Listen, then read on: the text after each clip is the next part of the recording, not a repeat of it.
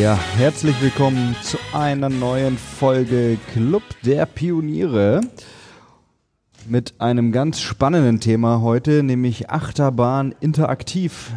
Was ist die digitale Zukunft des Vergnügungsparks? Wir ähm, gehen da ein bisschen in die Tiefe, schauen uns an, was schon möglich ist, was vielleicht bald möglich sein wird und ähm, wenn es noch nicht möglich sein wird, woran liegt es vielleicht? Mein Name ist Bruno Fritsche, Geschäftsführer der Filmproduktion Hawkins and Cross und mit dabei natürlich Konrad Simon. Ja, herzlichen Dank, lieber Bruno. Ähm, und ich freue mich riesig, heute Sven Meyer begrüßen zu dürfen von Mac Next. Herzlich willkommen. Dankeschön. Mm, Sven, vielleicht magst du dich und Mac Next einmal kurz vorstellen.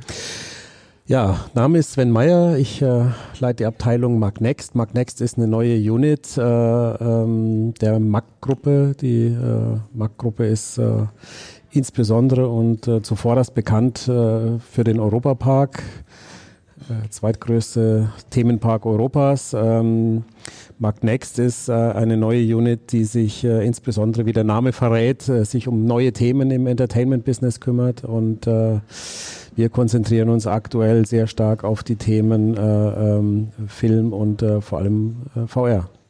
Ähm, vielleicht kannst du uns einen kurzen Einblick geben. Ihr seid ja mit äh, dem Europapark, den kennt zumindest in Süddeutschland wahrscheinlich jeder und in der Schweiz und in, im ähm, Osten von Frankreich auch. Ähm, Vielleicht kannst du uns mal einen Einblick geben, wie denn dieses Geschäft so läuft. Wie viele Besucher habt ihr? Und wenn ich das richtig weiß, macht ja Mac nicht nur den Europapark, sondern ihr verkauft die Technologie, ja auch Achterbahnen weltweit und im mhm. Zweifel auch das, was ihr mit Mac Next macht. Kannst du uns da so ein bisschen Einblick in euer Umfeld geben? Also ähm, ich versuche es mal kurz zu machen. Es gibt eine sehr schöne und äh, illustre Firmengeschichte der, der Familie Mack. Es ist ein äh, alt eingesessenes ähm, badisches Familienunternehmen, äh, 1780 schon gegründet. Ähm, mit äh, Fuhrwerken ähm, aus Holz, Transportwägen, äh, quasi aus dem Transportwesen kommend.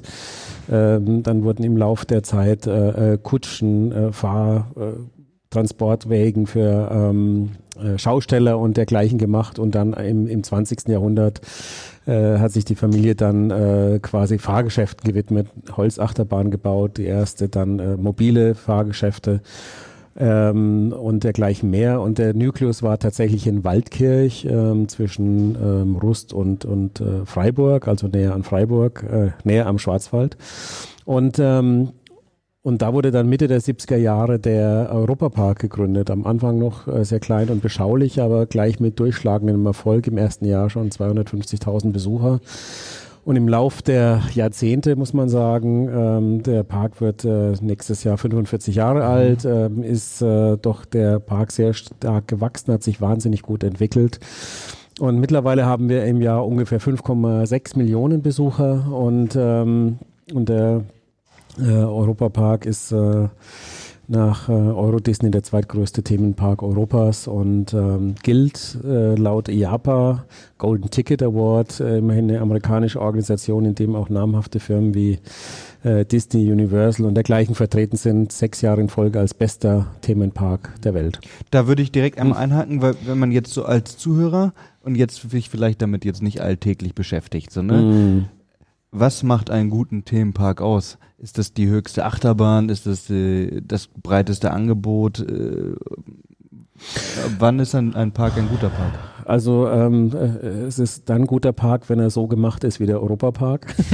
ähm, äh, ich glaube, dass äh, ähm, in, in guten Park einfach ähm, die, die Qualität insgesamt ähm, äh, auszeichnet und, äh, und das ist äh, beim Europapark in, in allen Facetten gegeben. Es gibt eine wahnsinnige Liebe zum Detail und ähm, ich glaube, dass der, der Besucher das auch spürt, ähm, dass dort äh, die Qualität der gesamten Unterhaltung, aber das ganze Erlebnis, äh, die Ausstattung, die die, Dekoration, äh, die Vielzahl der Möglichkeiten, was ich da unternehmen kann, einfach so reizvoll ist, dass es, ähm, äh, dass es sich auch lohnt, immer wieder zu kommen. 80 Prozent unserer Besucher sind Wiederholungstäter, die kommen immer wieder in den Park. Ja, also das zeichnet das schon aus, glaube ich, dass man ein, ein äh, im Game würde man sagen, ein Replay-Value hast, aber in dem Fall ist es ein Besuch, ein Wiederbesuch.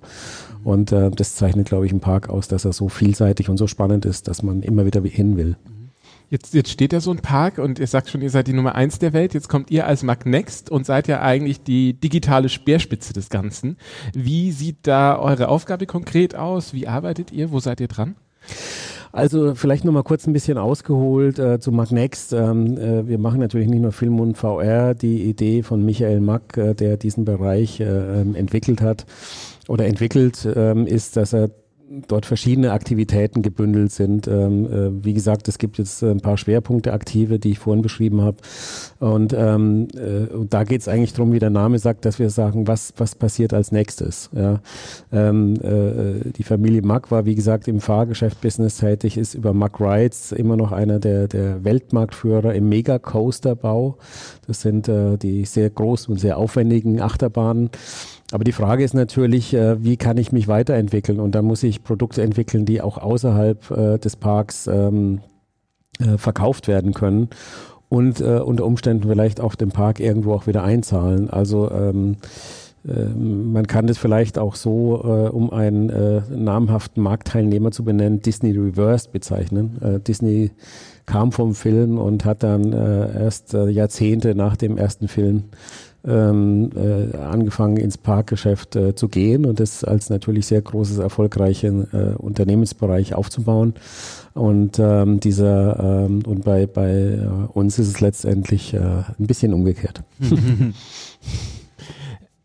ja, wir wollten auch vielleicht über ein konkretes Projekt sprechen, mhm. was aktuell so äh, bei euch ansteht oder woran ihr gerade arbeitet? So ja, Case Study vielleicht. Ja, Case Study, eins äh, unserer wichtigsten Projekte aktuell ist You'll Be. Ähm, das ist äh, die Marke, der Name, den wir diesem Projekt gegeben haben. Das ist ein Wortspiel aus dem englischen You Will Be ähm, und bezeichnet eigentlich diese Idee, dass man äh, alles Mögliche sein kann. Ja, aber auch gleichzeitig kann es sein, äh, heißen, you'll be amazed, ähm, äh, surprised. Also man kann äh, alle möglichen äh, Sachen beschreiben. Und das beschreibt im Kern das, was wir mit unserer äh, neuen VR-Experience äh, ähm, anstreben. Ein komplett neues, aber auch sehr variables Erlebnis. Wir werden zwar im ersten Moment in Rust ein ähm, eine Experience bauen, die sich auf die Erlebnis- und Themenwelt von Rolantica bezieht. Rolantica ist unser neuer, äh, demnächst eröffneter Wasserpark, Indoor-Wasserpark, ähm, der am 28. November in Rust eröffnet wird. Äh, 33.000 Quadratmeter Indoor-Wasserpark mit einer kompletten Thematisierung im, im nordischen Format und äh, unsere VR-Experience, die wir auch dort in dem Gebäudekomplex haben werden, ist eben eine VR-Experience, die äh, Full Body äh, Tracking Free Roaming VR ist. Das heißt, äh, vereinfacht gesagt, äh, kann ich mich in einer virtuellen Computergame-artigen Welt komplett frei bewegen.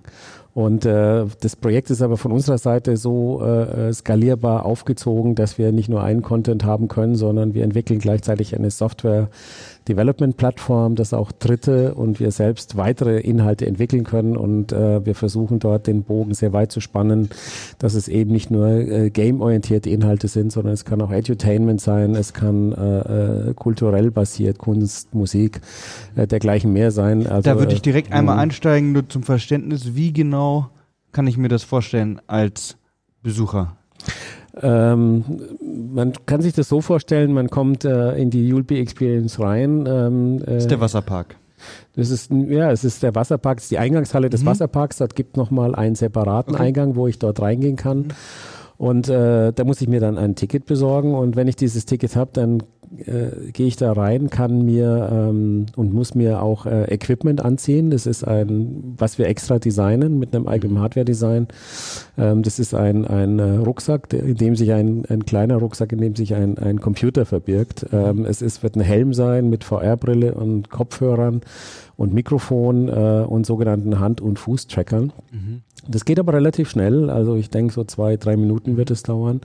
Und wenn ich dann meinen Zeitslot habe, dann kann ich in diese VR-Experience reingehen, bis zu acht Personen in einer Gruppe. und kann dort ähm, dann ein Abenteuer erleben. Ist also, das dann wie ein Studio aufgebaut? Man, man, man, also was man, was man erlebt, ist einfach eine, eine äh, komplette Fantasy-Traumwelt. Mhm. Ich sehe den Raum in dem ich mich bewege, sehe ich nie. Okay. Den sehe ich nicht. Ich, ich bin in dem Moment, wo ich quasi mit meiner VR-Brille dieses, diesen Raum betrete, in dem Moment wird er sich auflösen und verschwindet. Okay. Okay. Und ich, ich, bin in einer Fantasiewelt namens Rolantica und habe dort Abenteuer und Aufgaben zu bestehen und bewege mich dadurch. Und ähm, äh, muss in dieser Gruppe dann, in der ich da drin bin, ähm, Aufgaben lösen, um letztendlich diese Welt zu erleben und zu erfahren und auch da durchzukommen.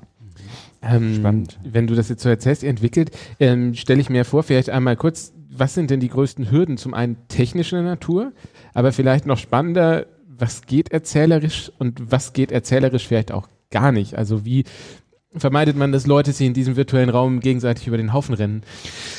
Also ähm, das, äh, äh, um mal hinten bei der letzten Frage anzufangen, ähm, es ist letztendlich eine, eine Frage des, äh, äh, der Planung und des Storytellings, äh, wie ich quasi die Gruppen da durchführe und dem, dem, dem Kunden die Möglichkeit gebe, interaktiv zu sein, ihn gleichzeitig aber immer wieder an der Hand nehmen kann, um ihn weiterzuführen. Und es ist so aufgebaut, dass es zwar interaktiv ist, aber auch einem linearen Muster folgt und wir Mittel und Wege äh, finden, den, den Besucher eleganter durchzuführen, damit sie sich eben die verschiedenen Gruppen nicht auf die Füße treten, sondern äh, äh vollkommen in dieser Welt abtauchen können und, und äh, die genießen können. Äh, meine eigene Erfahrung mit VR ist, dass man tatsächlich Raum und Zeit auflöst und äh, man muss den auch an die Hand nehmen. Also man hat äh, im VR-Raum immer das Gefühl, dass die Zeit sehr viel schneller vergeht, äh, als in Wirklichkeit vergeht. Ja. Und das ist eine ganz interessante Erfahrung. Da habe ich ein, eine Zwischenfrage direkt und zwar jetzt, wenn ich Beispiel Achterbahn, ich weiß nicht, wie viele Leute äh, da reingehen, sagen wir mal 20 Wegen, A2 Leute, sind halt 40 Leute pro Fahrt oder so, ne? Mhm. Ähm, äh, und jetzt haben Sie gerade gesagt, ähm, acht, acht Leute, glaube ich, gehen rein oder sowas. Ist es ein skalierbares Modell auch? Es ist, äh, es ist skalierbar. Ähm, es ist, äh, die Technik setzt dem momentan Grenzen.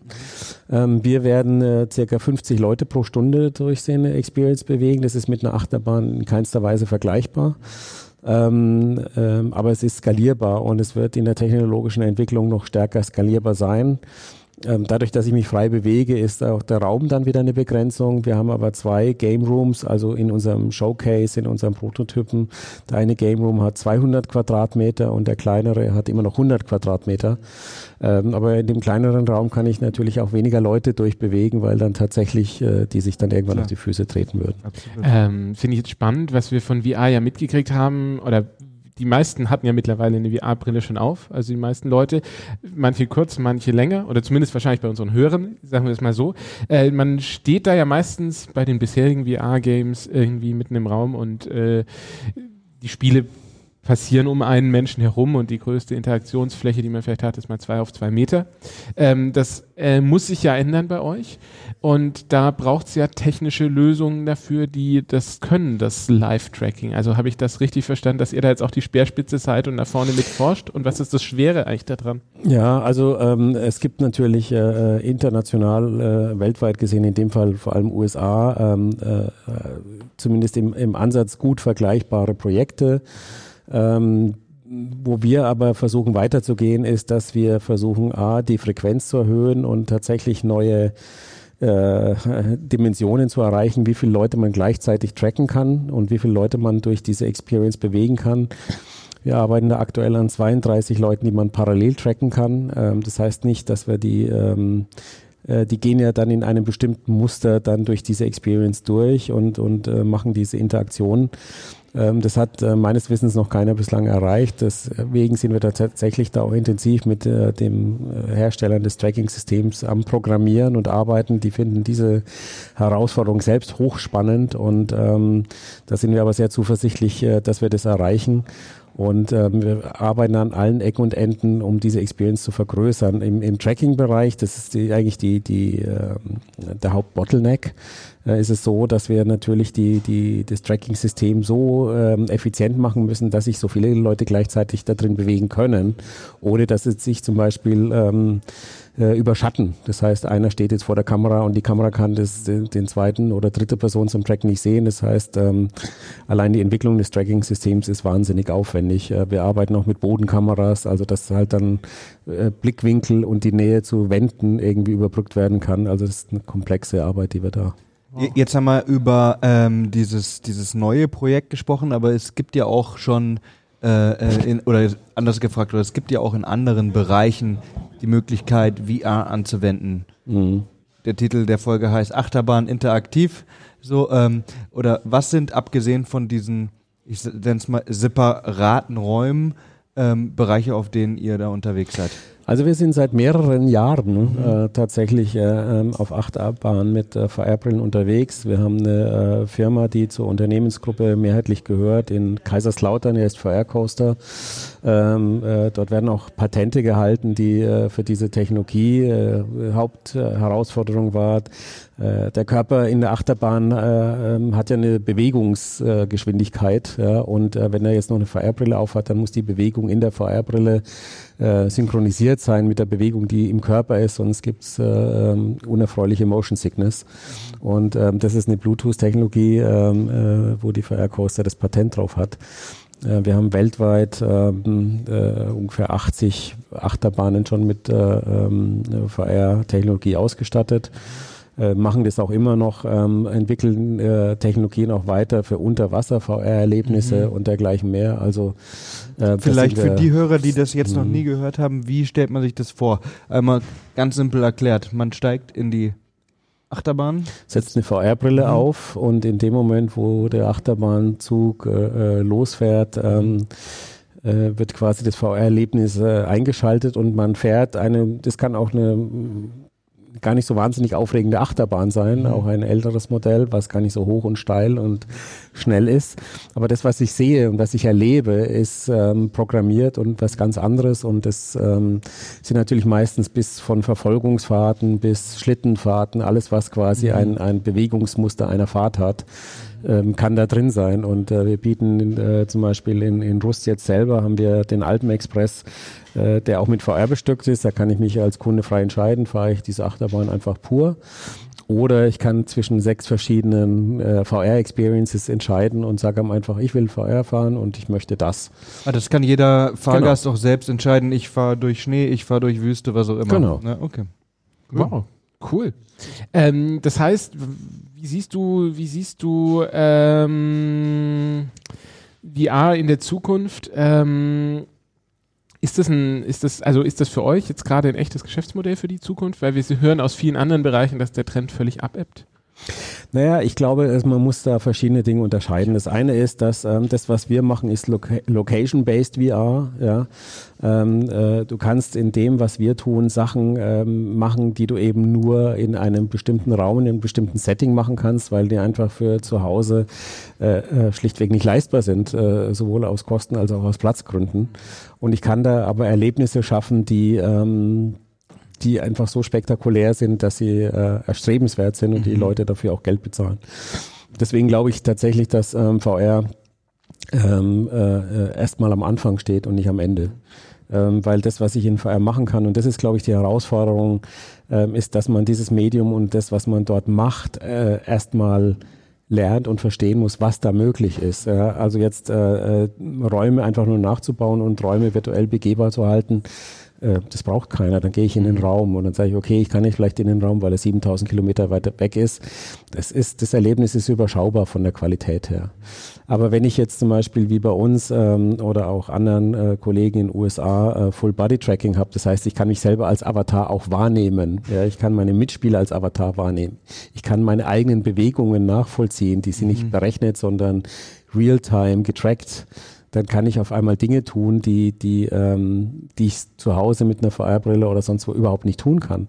Und ich kann Dimensionen verändern in einer Form, die, die ähm, und das werden wir auch zeigen bei unserer Experience, will da nicht zu so viel verraten, äh, äh, wo man äh, ähm, Erfahrungen in der Wahrnehmung äh, machen kann, die nur in VR gehen. Die kann ich auch nicht mit Augmented Reality, die kann ich mit keinem Fahrgeschäft erreichen, die kann ich nur mit diesem Medium erreichen.